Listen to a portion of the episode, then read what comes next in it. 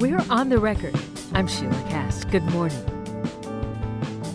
Christmas may be in the rearview mirror, but perhaps this story from Sarah Achenbach about Christmas traditions and the ensuing negotiations that can follow will still hold some resonance.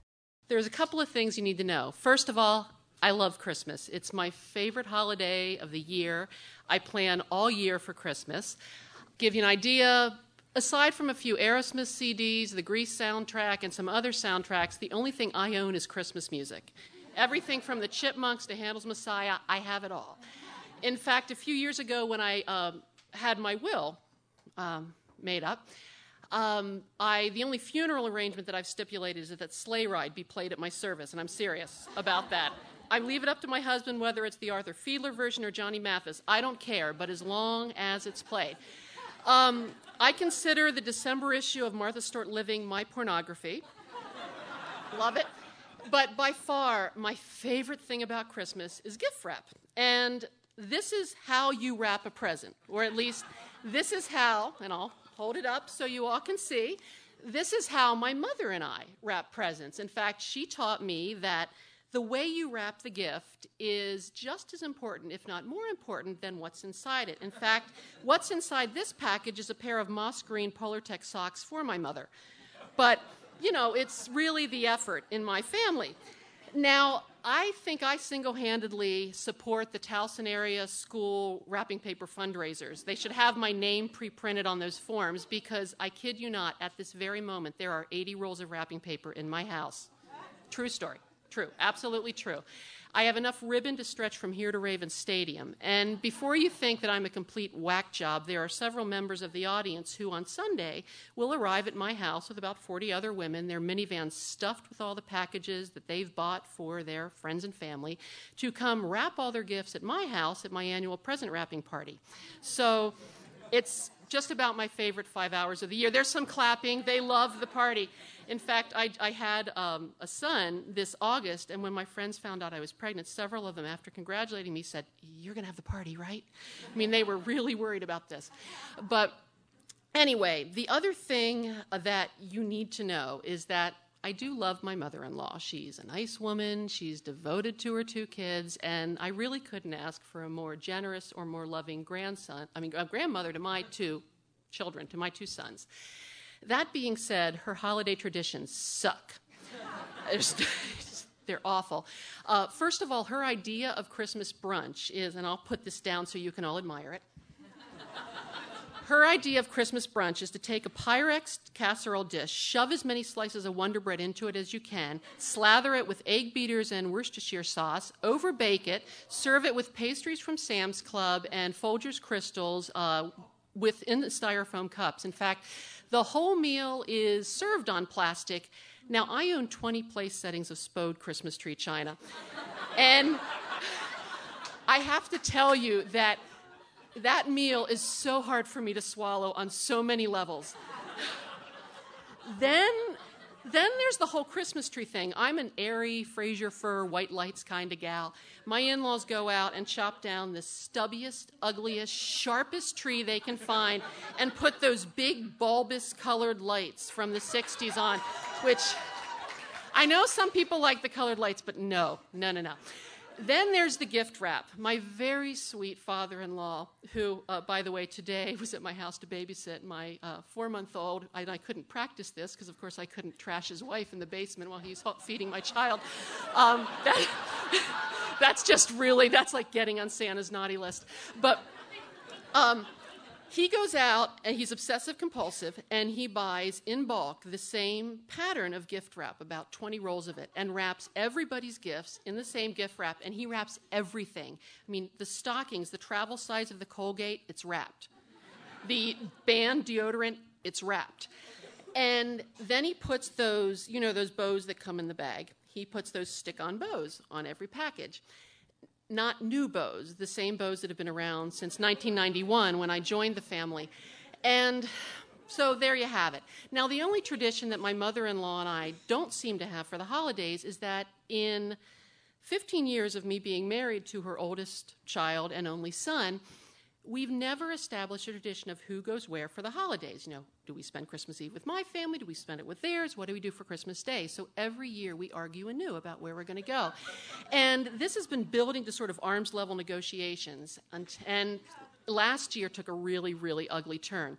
It started out such a, on such a positive note. I had Thanksgiving for my family and my in laws at our house uh, last th- Thanksgiving a year ago. And Thanksgiving's a holiday she can't touch because although my father had the very bad misfortune 17 years ago of dying of cancer, he had the great timing to do it on Thanksgiving night, making it an untrumpable holiday as far as I'm concerned. so, anyway, we're serving pie. My sister is playing Scrabble with us, proving that she is indeed the smart one, and she is because she married an orphan. There's never any question where they go for the holidays. Uh, again. Again, true story.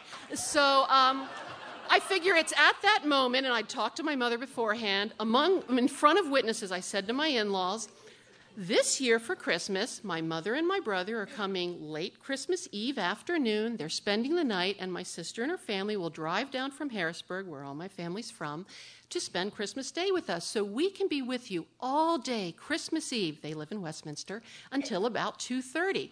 All smiles. Great, that sounds wonderful. Yay. Two weeks later, we're at my nine year old's church choir Christmas concert, and again, in front of witnesses and in the presence of God. I reiterate the plans. All smiles. Great, that's wonderful. Perfect. I was so happy. Well, a few days before Christmas, I come in from some errands and my answering machine is blinking. I play the message. It's my mother in law telling us that we're to be at her house on Christmas Day at 11 o'clock. She wants to get a head start on brunch. All right? I immediately pick up the phone and call my in laws. Now, when my father in law answers the phone, no matter what conversation it is, he's a human, he's, um, a human speakerphone you say something to him, he will immediately turn to whoever's in the room and repeat what you've said. So I pick up the phone. Um, you know, that's not what we'd planned. We're going to be with you Christmas Eve. He, she's in the kitchen with him. He turns to her, says what I say. She immediately screams, Tell her I want Christmas. I immediately scream back, That's not what we planned! I've never raised my voice to either of them in 15 years, well, then 14 years of marriage to their son. And she screams back, Tell her next year I claim Christmas. I mean, it's like getting really frightening. And the other thing you need to know is at this point, last December, my husband and I were going through our third and final in vitro fertilization after a very long and painful and unsuccessful attempt to have a second child. So I don't know whether or not it was the artificial hormones that I had been injecting into myself four or five times a day, or if it was 14 years of holiday angst dealing with her. But I did something that I promised my husband I wouldn't do. They had no idea we were doing any of this. I was so upset, I spilled the whole beans about what was going on in my life. And then I did something I thought I'd never do. And I said, That's why I don't need to take this, and hung up the phone. The next call I made was to the Jimmy Carter of our family, and that's my husband's sister, and she negotiated the peace for us. And we arrived, nothing was ever said then or now about this conversation. And we arrive in Westminster on Christmas Eve at 11 o'clock, all smiles and sweetness. And we choke down the casserole. We open the gifts. We carefully place all the bows back in the bag.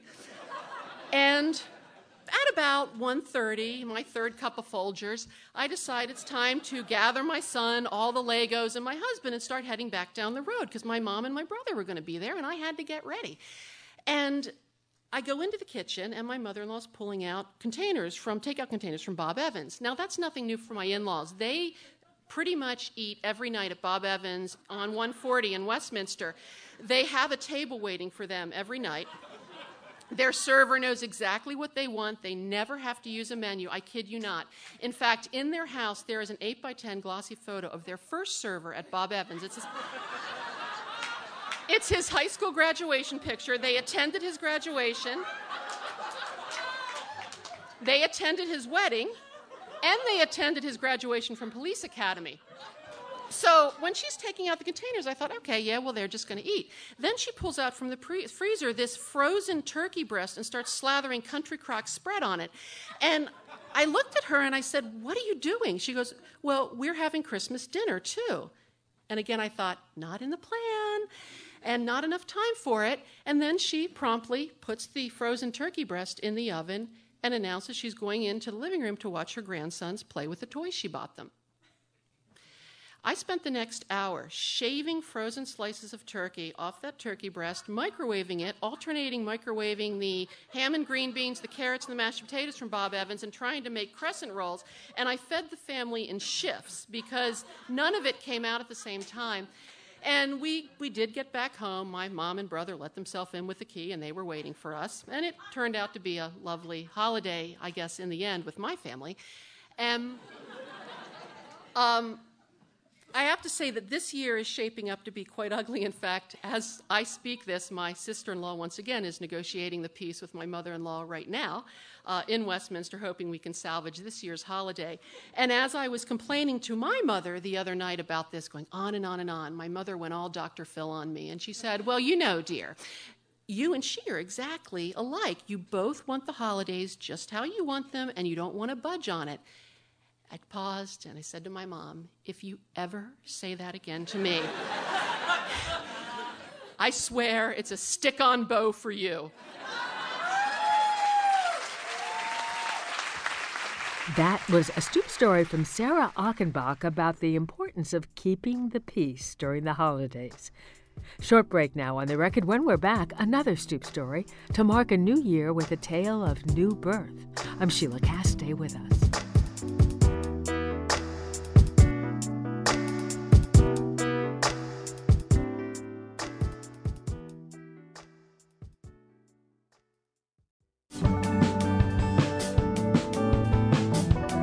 Welcome back to On the Record. I'm Sheila Kast. Looking ahead to a new year, here's a stoop story from Kelly Rudis about the awe of birth and the power of transformation. So, birth has been a theme in my life. I'm a nurse midwife, so that's obvious, but my obsession with birth started when I was very young because I never knew my own birth story. I was adopted at two and a half months old uh, to a wonderful family. However, it doesn't matter how much your family loves you, it doesn't really fill those gaps of curiosity you have uh, to know your origins, to know where you came from, um, to know your own story of your birth, who your birth mother is, what was she like, what was she thinking, what was she feeling, did she see me? Did she hold me? Who held me? Um, so I had the great fortune of meeting my birth mother, Cynthia, when I was 23 years old. And um, we happened to be living in the same area in DC. I was in DC, she was in Rockville. And it was like a love, like falling in love. Um, when we first met, we it was like a reunion, not a meeting, because we once again did see each other, hold each other, and um, I got to hear my story and her story. It was our story. Um, so she was living in South Dakota in Sioux Falls. She had um, uh, was uh, uh, basically a hippie seamstress, turning people's regular pants into bell bottoms. And, uh, and, and the shop was called the Clothes Horse, which I thought was very cool. And this was the Vietnam era. Uh, so I just loved hearing that I was a love child. And, and it turns out there are these guys down the street with a head shop. And uh, so she met one of the guys, Lyndon, who had a motorcycle, and they'd go on these long romantic motorcycle rides together. And uh, that's how I was conceived. so, so, lo and behold, she becomes pregnant. And um, turns out Lyndon really was not part of her plan. He had his own path. He was off on a cross country motorcycle trip, got in a accident. They just kind of, you know, drifted apart. And really, she wanted this decision to be her own. And um, she had a sister in New York at the time, and she thought New York would be a great place to be. Um, she was 20 years old.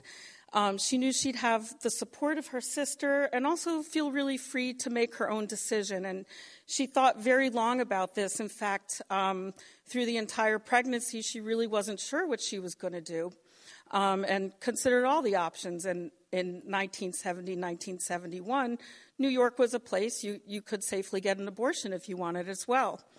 Um, so I was really relieved to hear this, that she thought so deeply about this. Um, and in the end, she decided um, it was really the best thing or, or really the least objectionable option um, for her and for me.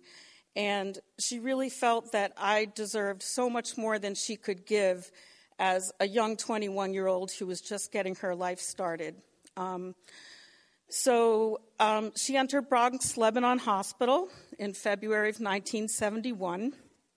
And um, uh, as was the custom in those days, um, women really labored alone. Um, no one was with her. She was in a hallway alone, scared, on a stretcher, um, in labor, in pain, howling. Um, and um, people were telling her to shut up when she was, you know, screaming these, these primal screams in response to her pain. And she remembers a man in a white coat walking up to her and slapping her in the face. And um, soon after, she was rolled down the hallway um, likely put under something called twilight sleep, where you really have no recollection of what happened. And um, what we think is probably, as many babies in 1971, born to welfare mothers in particular. Um, you know, she was knocked out, and I was dragged out by, by forceps, most likely. Um, so, um, I have my birth story, but I still had this obsession with birth, this mission, and I was already a nurse, and I, I, I decided to be a nurse midwife, and um, the amazing thing about being a midwife is you you join this unofficial club of other people who are also birth fanatics and uh, um, birth addicts, birthophiles, natophiles. I, I don't know what to call us. Um, but, you know, we're, we're, midwives, we're obstetricians, we're OB nurses, we're doulas, birth advocates, family physicians, and we're just completely in awe of this process of pregnancy and birth. And, um, and what's really amazing about it is, is the power of transformation. And, um, you know, it still, it still amazes me after delivering over a thousand babies that I am right there, like I could not be any closer, and yet a baby is inside there and then is outside there. It just, you know, I'm, I'm in awe. Um, so I love it. so, um, and and I have this opportunity as a midwife um, to be with any woman, every woman, no matter where she is in her life, what her life circumstances are, and at that point where um, you're you're really your most vulnerable when you're in labor, um, because the trick to labor is um, you really have to relinquish control. You really have to just go through it um, to get to the other side. And it's really at the point where things are most intense and you feel like the complete gravitational force of the earth between your legs and the baby's head descending and stretching everything like a ring of fire um, Um, and and my job as a midwife to say is to say I, I'm here with you. I'm here with you. I'm going to help you through this. You're not alone. And this sounds crazy, but find that spot where it's most intense, and that's where you need to push. And we're going to get through this, and you're going to get through to the other side. And the other side happens to be meeting your baby for the first time. And, um, and it's scary, but um, she can do it. And pulling down from you know that that scary scary place and finding that last bit of energy inside. Um, and then the baby's born and the room is filled with the first sounds the baby's cry and the joy is just palpable. And it's such a privilege to be part of this. Um, but i've also found it's a privilege um, to be in those not so happy moments. Um, working in Baltimore City all of my career, um, I've had the opportunity and, and really made the choice um, to be with women under the most difficult circumstances.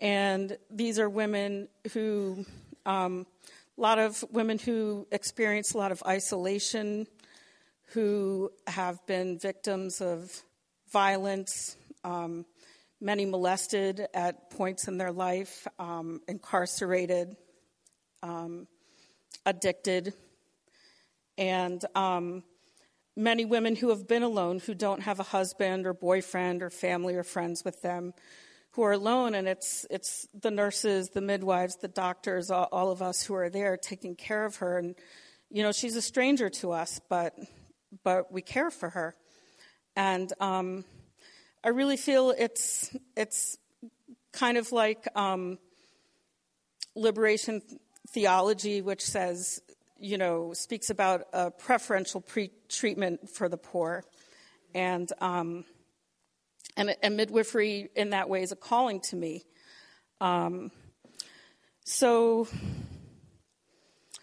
Um,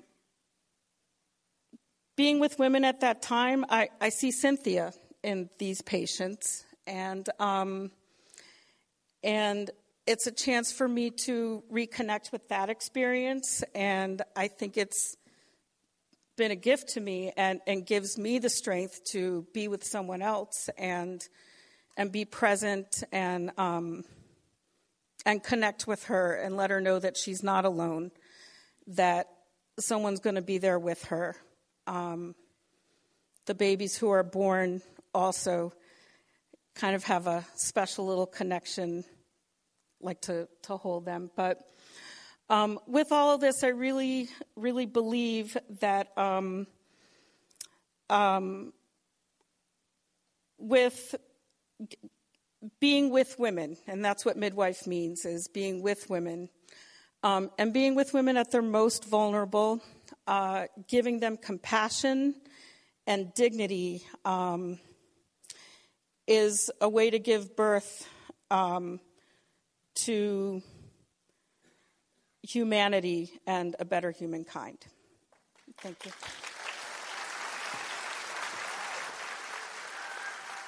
That was a stoop story from nurse midwife Kelly Rudis about being present, birthing babies, and learning her own birth story. Let me take this moment to thank you for your support of WYPR and On the Record this past year. It means everything to us that you listen, and if you support us financially, it means even more. We realize every day we could not do this without you. From all of us, me, Sheila Kast, your on the record host, senior supervising producer Maureen Harvie, senior producer Melissa Gerr, and producer Sam Bermas-Dawes, we wish you a happy, healthy, wise 2024.